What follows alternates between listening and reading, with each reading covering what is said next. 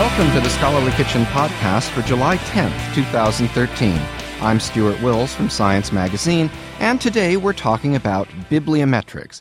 We seem to be awash in data these days, and that has created a raft of new opportunities and measures for assessing the impact of a piece of scholarly work, some of which we talked about in our last show on altmetrics. But what's it like to do bibliometric research in this age of abundance? Scholarly Kitchen chef Phil Davis is a consultant specializing in statistical analysis of readership and citation data. He joins me today by phone to talk about the modern state of bibliometrics and where it's headed. Phil, thanks for dropping in. And thank you for having me, Stewart.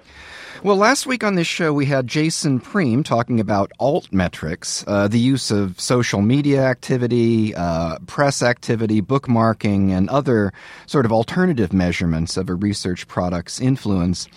Uh, it got me thinking that for bibliometrics as a science, uh, we're, we're kind of in a best of times, worst of times situation. That um, in some sense, there's a superabundance of data to work with and, and potential problems to solve and avenues to explore. It must be difficult figuring out what the important problems are. Um, so I'm curious how someone in your line of work kind of deals with that, both practically and, and philosophically, for lack of a better uh, word. From a practical sense, I found it necessary to purchase a new computer with a ton of memory for doing full analysis. Um, you know, just 10 years ago, getting a few thousand records was a, was a real thrill. Today, some of the data sets I work with exceed millions of observations. Mm. Um, however, from a philosophical sense, traditional statistics often assume that you were working from a small sample of the entire population, the entire population being something that was just out of your reach because gathering the data was expensive and time consuming. And so elaborate statistical tests were developed to make inferences from that small sample to the rest of the population. So now, at least for some types of web data, gathering the data is the easy part. And it's possible in some cases to capture data on the entire population.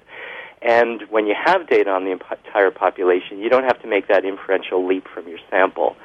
With large data sets, you can also detect small effects and interactions that you wouldn't be able to detect in a sample. But honestly, the, the more that I work with statistics, Stewart, the more deeply I've come to think of what the data can tell us, what it can't tell us about our world. Um, beneath the details and the techniques of the statistics themselves are some really profound ideas. So before tackling a new project, I spend a lot of time staring at the ceiling, pondering whether the data can really answer the question that we're after. Well, even beyond what you're talking about, there's also the sort of question of where the data end. Uh, you know, even in the realm of citation data, you've now got things like counts on Google Scholar, et cetera, that, that people are actually using and taking seriously, but that seem to, to complicate how you do any sort of analysis. Yeah, there are a lot of metrics available now. So specifically, Google Scholar metrics is a great free service, and I'd encourage re- researchers to use it, especially if they don't have access to uh, the Web of Science or Scopus or other other services. But for metrics to have real value, they really have to satisfy a, a number of conditions, like are, is the underlying data transparent? Can you trace it down and know that it wasn't made up? A lot of the commercial services that generate these data require you to purchase it or license um, access to it. The metric also needs to have some external validity, meaning that it really has a theoretical connection to what you're trying to measure, like quality or scholarly impact. And it's not always clear what some of the available metrics are measuring. The metrics need to be reliable, meaning that if you query them several times, you get the same or similar results. And um, another thing I've been thinking about is that if a metric is based on some calculation, it needs to be easy enough to replicate while I love the idea of eigen-based metrics, they're based on a really computationally intensive algorithm and require you to have access to the entire data set, not mm-hmm. just citations to your, your own journal. Um, while I have reservations about the journal impact factor, it is pretty simple and intuitive to measure. You know, lastly, there has to be systems in place in these metric systems, if you're going to take them seriously, to discourage gaming. And what mm-hmm. I mean mm-hmm. by systems, I mean both structural and human. Um, this means that it, it should be hard to distort the metric and, and consequences for attempting to do so. Collecting the data is not too difficult, but building authority into the system is really the expensive part because you need humans to judge allegations of misconduct and take actions that have real consequences. You, for example, um, Thomson Reuters delists journals from receiving an impact factor because the citation patterns to that journal really represent uh, an intention to distort the ranking of the journal. And this is no small deal for Thomson Reuters, but they need to do it if the research community is going to take citation metrics seriously. Back to Google Scholar and Google Scholar metrics, I covered a paper last year where some authors uh, created some fake papers with hundreds of self citations. They posted them on their own website, and within a short period of time, Google Scholar boosted their research impact scores. Um, there are a lot of great free services for scholars offered by Google and other companies um, who are now in the business of, pro- of providing metrics. But unless these companies invest in building authority and accountability into their systems, I doubt they will be taken seriously as a source for evaluating researchers for things like grants, promotion, and tenure. Hmm. Well, you know, as you alluded to earlier, um, web usage data are a big potential resource for analysis. And one big thread uh, in this kind of research, it seems to me, has been built around the meaning and importance of usage data. I've dealt with these data for quite a while in, in other contexts, and I must admit, I over the years I've accumulated quite a bit of skepticism about about what they mean. Um, a download, for example, doesn't even mean that the article is, is actually read. Do you have any thoughts on that, uh, on the meaning of these data from, from the perspective of the kind of work you do?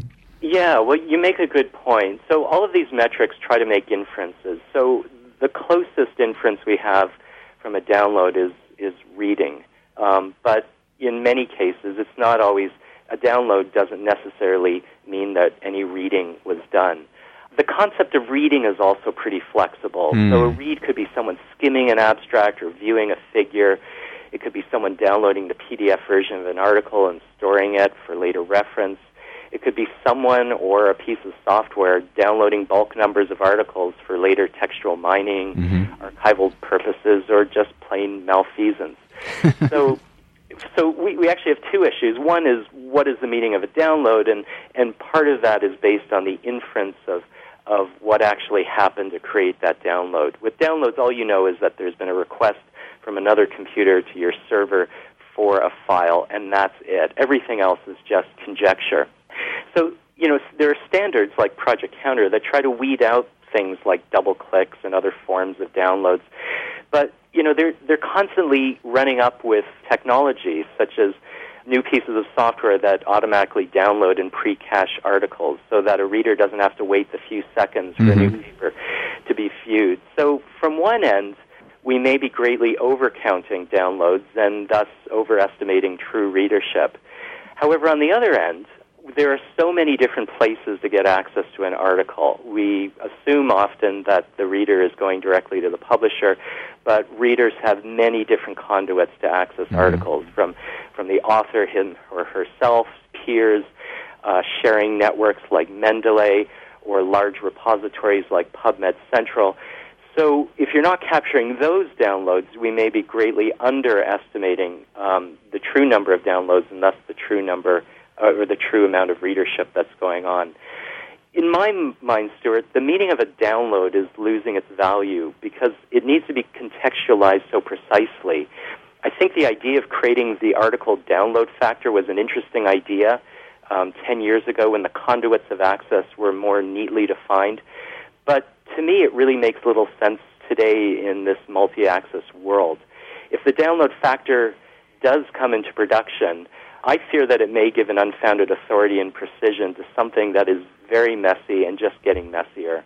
Well, that's interesting because it does seem like one theme of some of this research is, in fact, how well some of these near term parameters and article usage being a, a, prime example, but even also a paper's performance on something like Faculty of a Thousand actually predict its longer term performance in citations. There's, there's this kind of sense that citations are, are still, in some sense, the gold standard of, of long term impact. What's the state of the art in, in that work? So there have been a lot of studies looking at the predictive power of a lot of these metrics. Early on, there was, there was a lot of work in um, trying to understand whether early readership data, or I'm sorry, I should say early download data, predicts later citations. And they do in some respect. There's, there's a correlation between them, but the correlation is relatively weak and doesn't have too much predictive power. There are other bits of research that's going on, like the relationship of tweets uh, Facebook likes, but you know they're they're pretty fem- ephemeral these type of metrics, and mm-hmm. they're really open to gaming. For instance, you can go and purchase thousands of tweets and thousands of Facebook likes on the web for just a few dollars. Hmm. Unfortunately, most researchers don't leave comments on other people's papers, and few of them spend their time blogging. So now we come to sort of a very different model that you mentioned, the faculty of a thousand model. And, and I say it's interesting and different is that it's based on having a group of experts rank the literature rather than leaving it up to the masses, such as tweets and Facebook likes. Um, however, recent research around um, you know looking at Faculty of a Thousand really suggests that Faculty of a Thousand members do a worse job in predicting future citations. Hmm. They also do a worse job in identifying those articles that go on to be to become highly cited than simply relying on the impact factor of the journal. I think part of the problem with the Faculty of a Thousand is that its members rate so little of the literature. Less than 2% of the published literature is, is ranked by mm. them or rated by them. And like many systems that are based on volunteer labor, only a small percentage of the Faculty of a Thousand are active reviewers and are prone, just like every other academic, to personal biases. In the end, we're left with the general finding that if you want to find important papers, you will find them published in important journals. And personally, I don't find this to be a very surprising finding. You are obviously uh, somebody who thinks a lot about statistical rigor, and uh, many a piece of promising science, uh, well outside of the field of uh, bibliometrics, has run aground on statistical errors. Uh, what are some of the big statistical no-nos we should be on the lookout for when we are confronted with uh, with a study like this?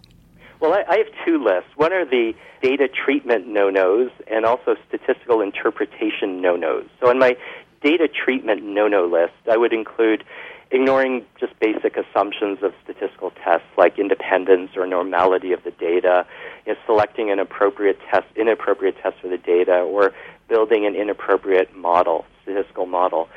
Um, I would also include how to treat zeros and missing data. So a zero is a really important number in bibliometrics, but it can be so confusing to researchers. Mm.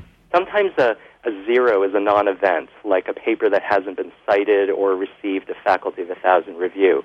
A zero can also mean that an event may have happened, like a blog post to that paper, but that event just wasn't recorded because either re- the recording software didn't index that blog or because the author of the blog didn't use the proper mm-hmm. linking syntax.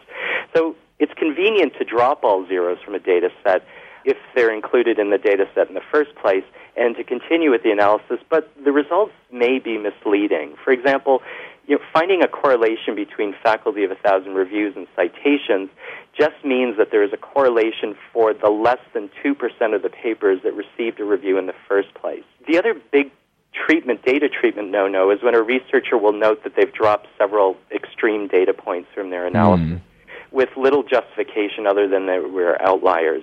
In information science, it's not surprising to find a few star papers that, are, that greatly outperform the rest, such as a paper that receives thousands of, of citations or hundreds of thousands of downloads. Mm-hmm. And this is to be expected.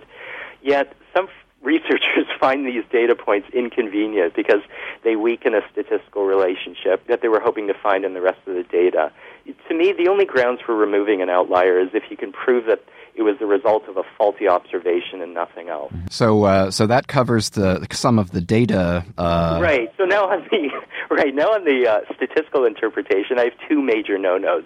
The first is confusing statistical significance with practical significance. So mm. researchers are often overexcited to reject a null hypothesis and report a statistically significant relationship um, from their data set. But given the size of data data sets and bibliometrics and the ease of collecting them, as I mentioned earlier, it's not that hard to discover statistically significant relationships hmm. among your variables.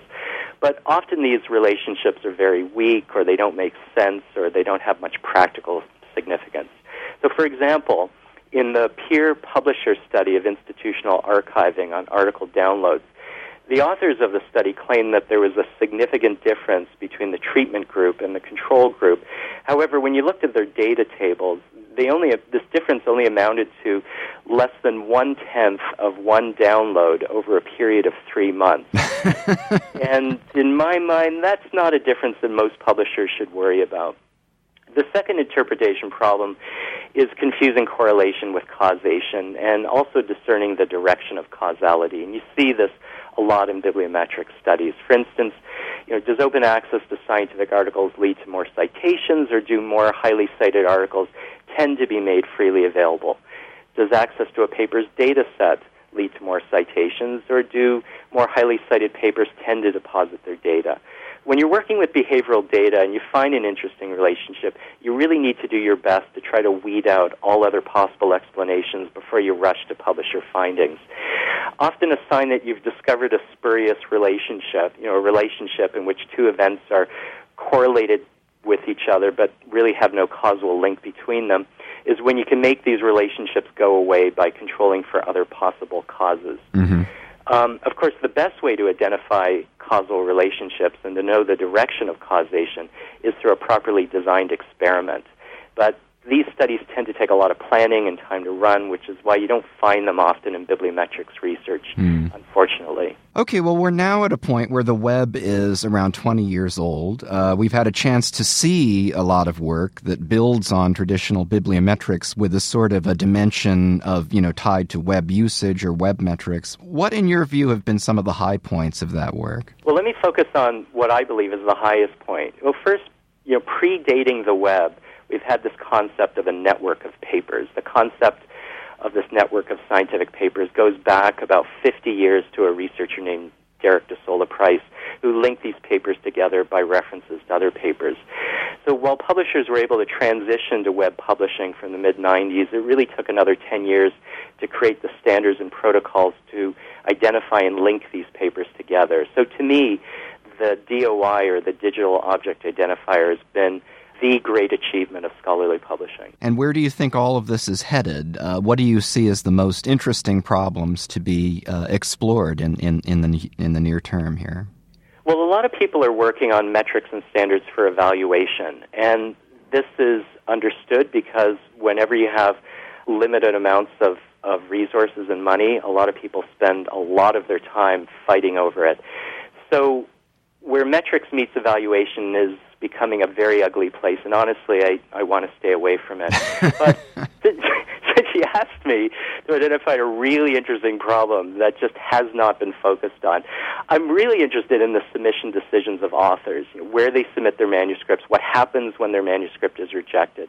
There is so little work in this area, largely because these decisions are kept private and mm. thus are not recorded um, and shared on a large scale. But we can learn so much about the relationship of journals through these pathways authors take through the peer review system. If, if you could construct a journal network based on the trajectory of rejected manuscripts, just think about what you could learn from such a network.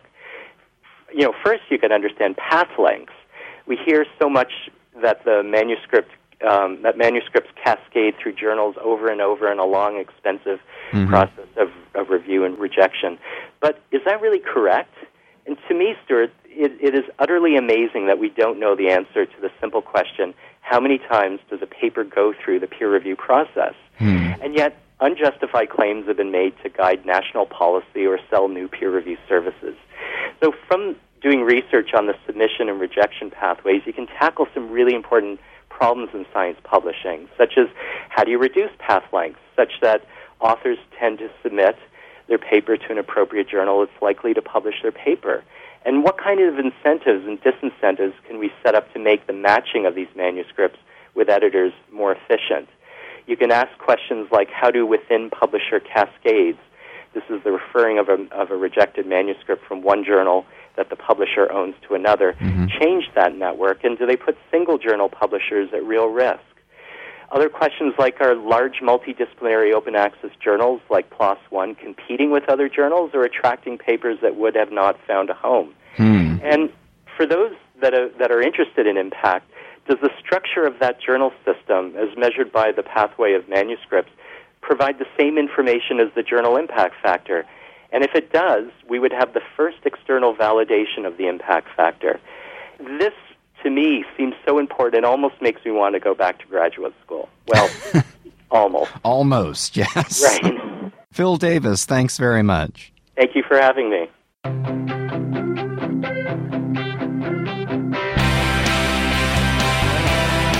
And thank you for dropping in to the Scholarly Kitchen podcast for July 10th, 2013 be sure to visit scholarlykitchen.sspnet.org, where every day the kitchen's team of pundit chefs serves up a fresh helping of what's hot and cooking in the scholarly publishing world. You can also comment on this podcast episode on its blog page, and we'd love to hear from you. Thanks to the Society for Scholarly Publishing for its support of this project and for hosting our audio files, and to the American Association for the Advancement of Science for use of its studio and production facilities. This is Stewart Wills from Science Magazine. Until next time, on behalf of SSP and all of the chefs in the Scholarly Kitchen, bon appetit!